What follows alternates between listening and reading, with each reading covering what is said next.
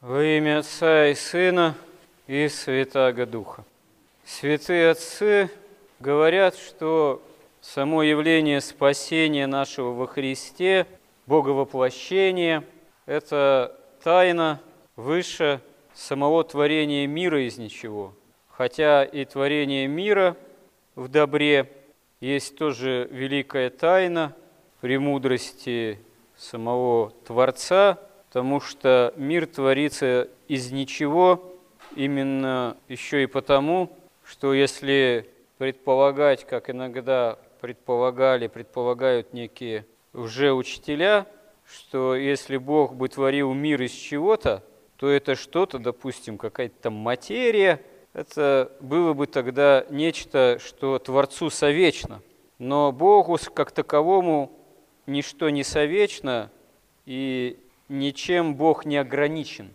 Поэтому, когда Он творит мир, Он творит мир и человека по доброй своей воле, не по принуждению, и творит именно из ничего.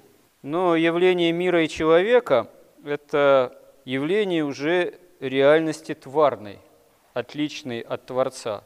И поэтому, когда сам Бог Слова нашего ради спасения становится человеком, это действительно самое великое явление в истории человеческой, во всем мироздании, потому что сам Творец становится причастен сотворенному человеку по причине того, что человек от него отпал в лице Адама и Евы, прародителей наших, и отпав, сам к Богу не в состоянии был вернуться, вновь обрести первородное состояние, рай, Царство Небесное, полноту вечной жизни. Для этого Богу приходится становиться человеком и даже разделять с нами смерть, чтобы своим воскресением победить смерть и отделенность человека от Бога. Но почему становится возможно само грехопадение, разрыв отношений человека с Богом, хотя, очевидно, становится потом человек уже, Адаму и Еве, что этот разрыв крайне бедственен, что он не просто делает самого Адама и саму Еву существами страждущими, можно сказать, грехом, грехами, страстями и смертными, но и всех потомков Адама и Евы, весь род человеческий становится именно страждущим грехами, страстями и смертным, что только во Христе и преодолевается. И тайна того, что это может оказаться выбором человека именно в его свободе, в даровании человеку свободной воли. И что это такое, мы до конца сами тоже не можем себе объяснить, до конца это понять, хотя свободой воли и обладаем. Адам и Ева обладали еще большей свободой воли, в каком-то смысле большей свободой выбора, хотя они были еще неискушенными в отношении добра и зла, вот этой свободы выбора. Но их свобода была большей, потому что они еще не знали греха и смерти, а мы связаны уже грехом, удобо преклоняемы к греху, как говорят святые отцы. Но все равно свобода воли, она остается за человеком. И в этом, можно сказать, и величие человека, и в этом и опасность для человека не свергнуться аж в преисподние глубины от Бога, отлучиться по собственной воле. И изначально это еще раньше человека было дано ангельским силам, потому что ангельские силы, хотя они и сотворены, как, в общем-то, бесплотные духи, то есть их существо, оно более простое – были даже среди отцов святых определенные споры, насколько и вовсе не материальны ангелы, или они имеют какую-то тонкую природу, духовную, но все равно тонко материальную. В любом случае, если в человеке мы можем найти разделение на душу и тело, и по мнению еще многих святых отцов и на дух, как высшую способность души, то к ангелам это не имеет отношения – человек более сложное существо, и про него прежде всего и сказано, что он создан по образу и подобию Божьему.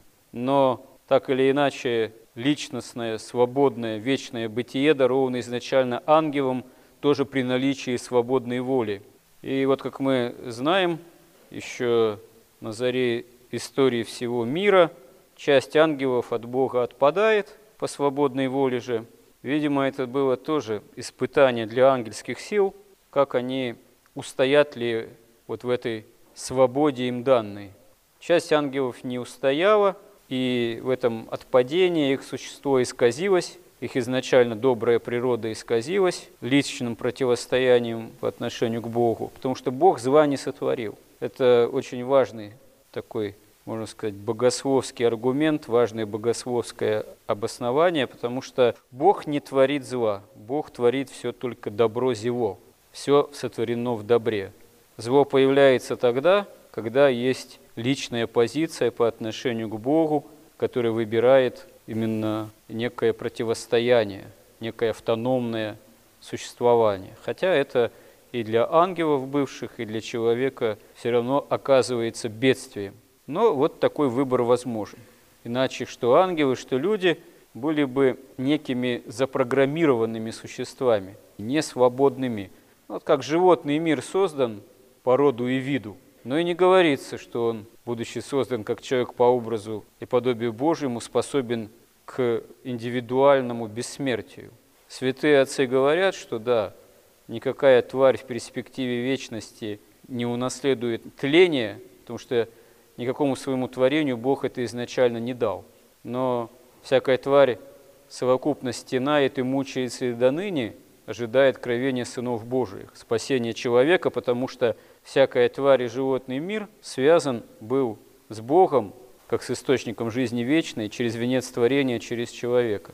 И святые отцы указывают на то, что тварь через человека вновь вся наследует тоже райское состояние, можно сказать, Царство Небесное войдет, но по роду и виду, вот, поскольку не обладает такой свободой выбора, как человек, не обладает образом Божиим как человек, что и делает человека способным разделить с Богом всю полноту личностного бытия, потому что Бог есть личность, Бог Отец – личность, Бог Сын – личность и Бог Дух Святой – личность. И именно благодаря дарованию в творении человека этой способности к личному бессмертному бытию, человек и способен унаследовать Царство Небесное, но именно через свободный выбор, через усилия веры – вот в притчах о пшенице и плевелах говорится, что дьявол, пока люди спят, сеял в добрую пшеницу, посеянную неким человеком, плевелы. Сон – это, по изъяснению святых отцов, такое состояние некого неверия, расслабленности, которое позволяет человеку проникать уже учением, еретическим учением, безнравственности, злым, как говорится, мыслям, беззаконием, преступлением. И это продолжается, несмотря на то, что это становится очевидным, потому что, можно сказать, ангелы говорят Творцу, что вот откуда взялись плевелы, надо их исторгнуть из среды доброй пшеницы. Но Господь говорит, что нет, надо подождать до времени жатвы, чтобы случайно не повредить саму эту добрую пшеницу. То есть Господь долготерпит до конца земной истории, даровав нам в этой земной истории возможность спасения и саму церковь как свой богочеловеческий организм, где мы можем стать причастными самому Христу, стать этой доброй пшеницей, в отличие от плевел, которые, можно сказать, произрастают рядом, все соседствует в этом, можно сказать, житейском море, которое вздымают различные бури, добро со злом соседствует. Можно сказать, что и в человеке, в нас добро со злом соседствует до поры до времени, до часа смертного и тем более до страшного суда.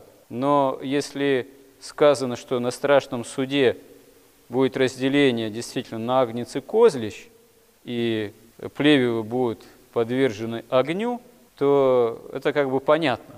Да, Господь отделит одних людей от других, добрых от злых, то в отношении человека, конкретного каждого, каждого из нас, как можно человека разделить? Смерть – это и так есть разделение на душу и тело. Но когда мы воскреснем на последний страшный суд, он-то и будет определять, этот момент всеобщего воскресения, а что в человеке больше, добра или зла? Можно сказать, доброй пшеницы, доброго основания или злых плевел. Потому что уже невозможно будет человека цельного с душой и телом, и с духом разделить на какие-то разные части, чтобы одна часть вошла в жизнь вечную, в Царство Небесное, а другое было бы подвержено огню, можно сказать, гиенскому. Нет, в человеке должно что-то пересилить. Именно если добро, как добрая пшеница, то это к спасению. А если этой пшеницы, этого доброго будет недостаточно, а в душе, сердце человека все вот эти плевелы, стремление к злу будет побеждать, то это может послужить к осуждению. Но вот выбор, можно сказать, за нами, как сказал один из древних святых, человек должен возделывать землю сердца своего. Для чего? Для того, чтобы произрастала добрая пшеница, давала плоды веры во Христа. Помоги нам в этом, Господи. Аминь.